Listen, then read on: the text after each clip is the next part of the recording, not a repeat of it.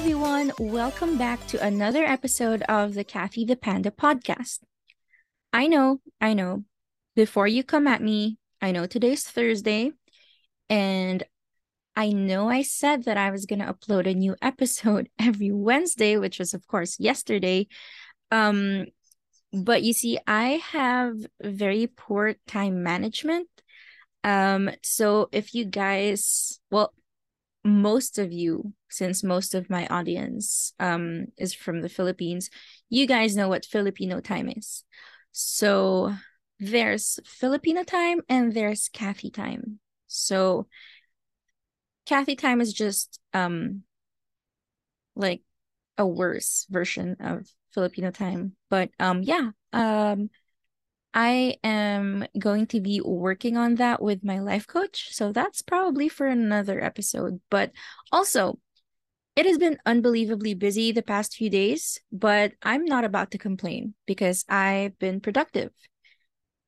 I accomplished a lot of things, but I guess what I'm most excited to share with you guys is that I finally decluttered. Well, I only planned on organizing, not really decluttering.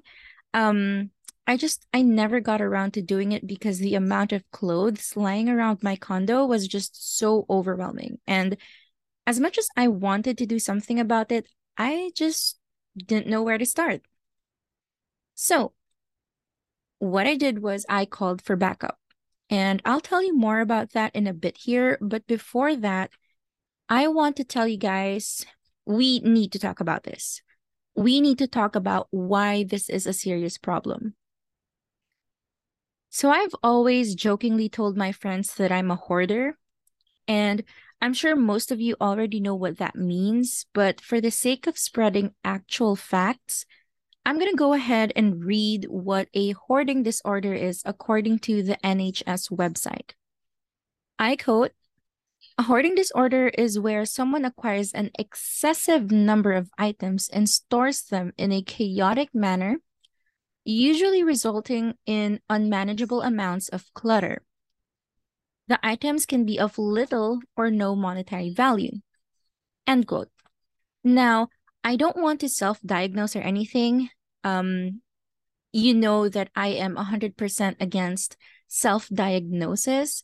Um, but I guess it's safe to say that I exhibit a lot of symptoms of someone who has a hoarding disorder.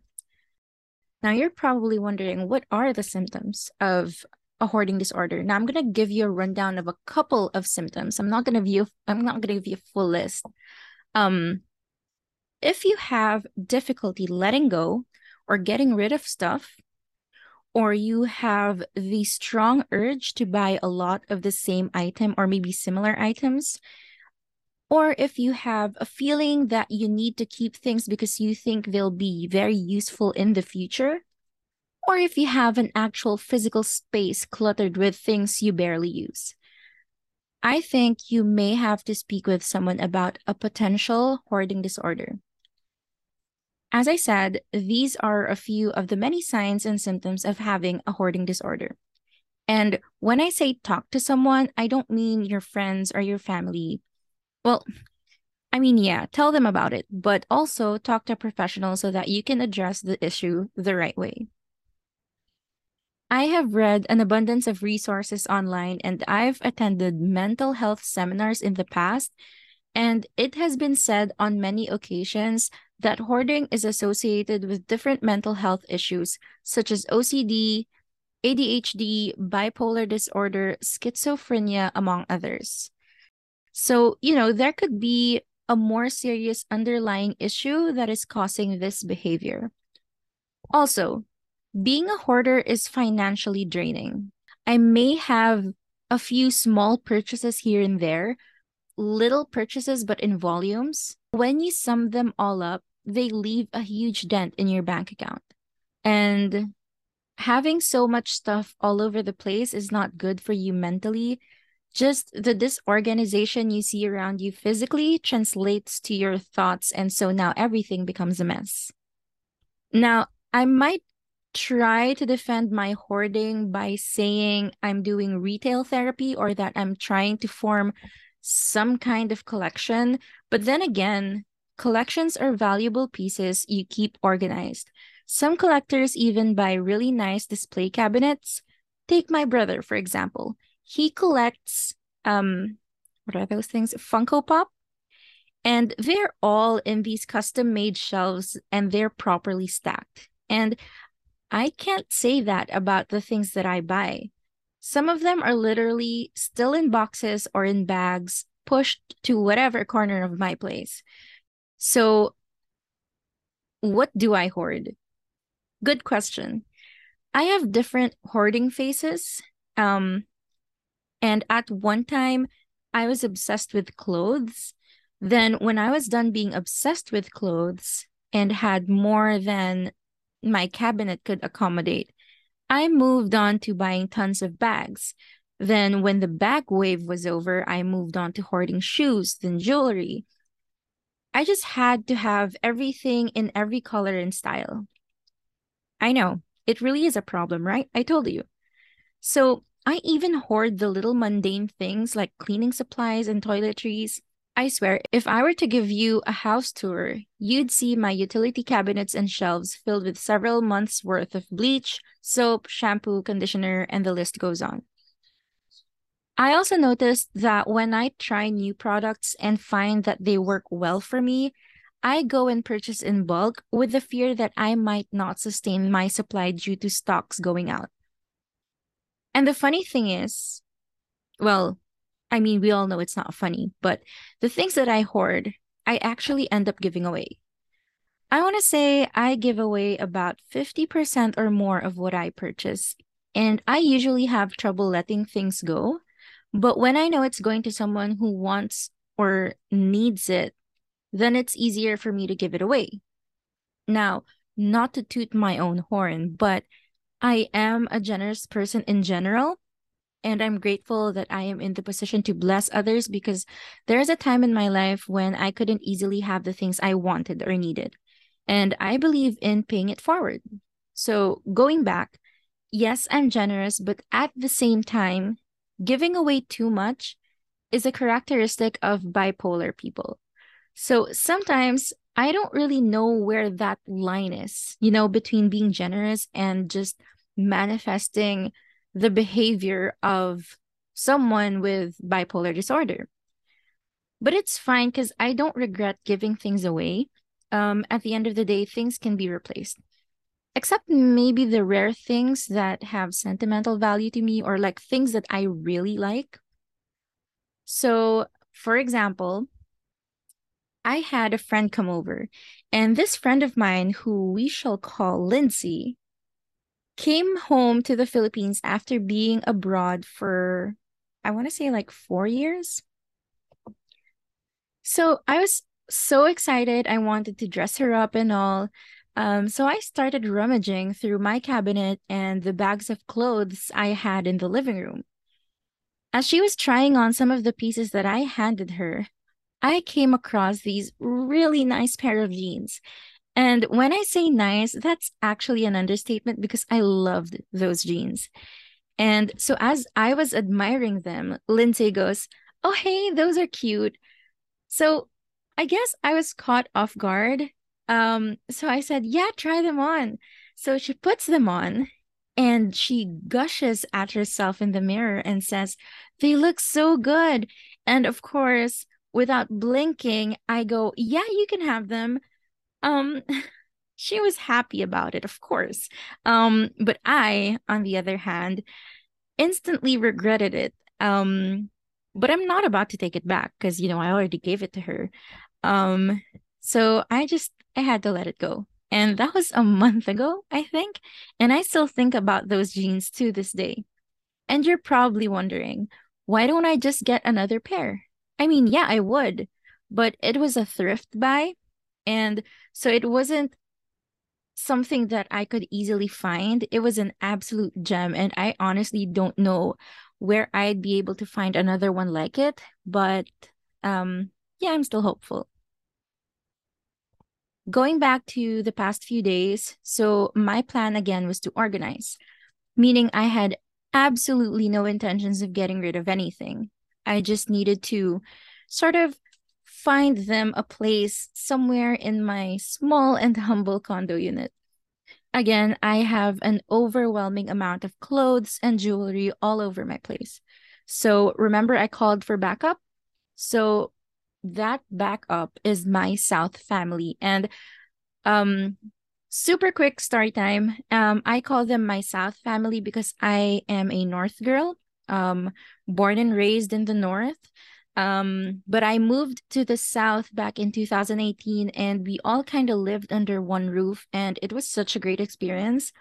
So my South family is basically my best friend Kristen, who you'd probably remember from my love languages episode.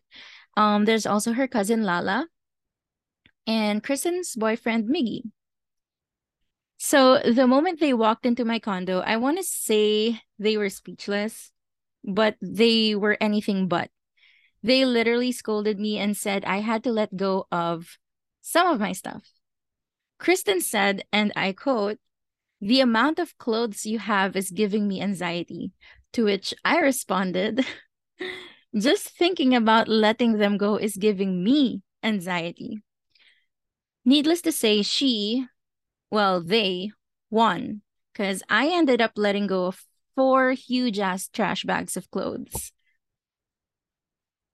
It was a very interesting process because I am a very indecisive person, which is surprisingly another symptom of the hoarding disorder. So, anyway, whenever I can't make a decision, I I end up giving that burden to someone else. So I just ask someone else to decide for me. For example, and again, just a little side story. When I'm at a restaurant and I am ordering but can't decide what to get, I tell the waiter or the cashier what my options are and I ask them to surprise me. So I sit at the table, wait for my mystery meal, and it can be fun sometimes, except when I realize a little belatedly that I now know what I really wanted to order. So, end of side story. So, because I was weirdly attached to my things, the process of picking what pieces of clothing to let go looked like this. So, a pile of clothes on the bed. I grab one. I'd hold up a shirt, a dress, a jacket, whatever. And I would ask them, Do I like this? And they would basically tell me yes, so I keep it, or no, so it goes into the giveaway pile. And whenever they saw something they liked, of course, they got first dibs. Some items, though, I would voluntarily say that I think it would look good on them and that they should have it. So, okay, remember Lindsay? Um, my South family, they know about this story. So whenever I would hand them something, they'd be like, Are you sure this is not a Lindsay thing? and we'd burst out in laughter but yeah i was sure um at that point that i was ready to give those items away. Um but it was so funny how many times that question was asked um when we were decluttering. Um and it took us about like 4 hours to declutter and organize my cabinet. Um but it was so much fun because i got to spend time with them and honestly i know i would not have been as productive if I did that on my own.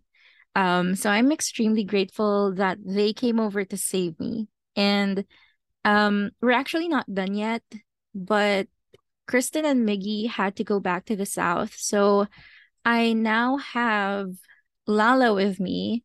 She is officially kidnapped for the rest of the week. Um, we all have conquered the bedroom. Uh, oh, wait. That sounds a bit wrong but yeah um so next up the living room. Um just a few more stuff to sort and we will be officially done. All right so that's me successfully babbling about life again. What's the valuable takeaway from today's episode you ask? Um good question again as in most of my episodes and generally my entire podcast I try to share my personal experiences in the hopes that you could resonate with my stories and somehow be inspired to take action in your own life. So, yeah, takeaway is if you see any of these hoarding disorder symptoms, whether it's in yourself or in others, look into it. The little things we think are just normal or mm, acceptably weird may actually turn out to be something serious and alarming. So, oh, hey, look at you. You made it to the end of the episode. All right. So, next week, I swear the next episode will drop on Wednesday. Make sure to stay tuned because I am really excited about this one. Okay, no, I'm always excited about everything, but just believe me when I say it's going to be interesting. My friend Paula will be joining me. Um, we are going to have a chat about the different paths we chose in life. If you've seen Look Both Ways on Netflix, that's kind of the vibe that I'm going for. Essentially, it will focus on our contrasting lives as 28 year olds and how it's okay that we want different things in life and that we have our own pace. So, if you feel pressured about being successful in life based on society's meaning of the word, I think this episode might just speak volumes to you. So, don't miss it. Until then, sending love, life, and hope your way.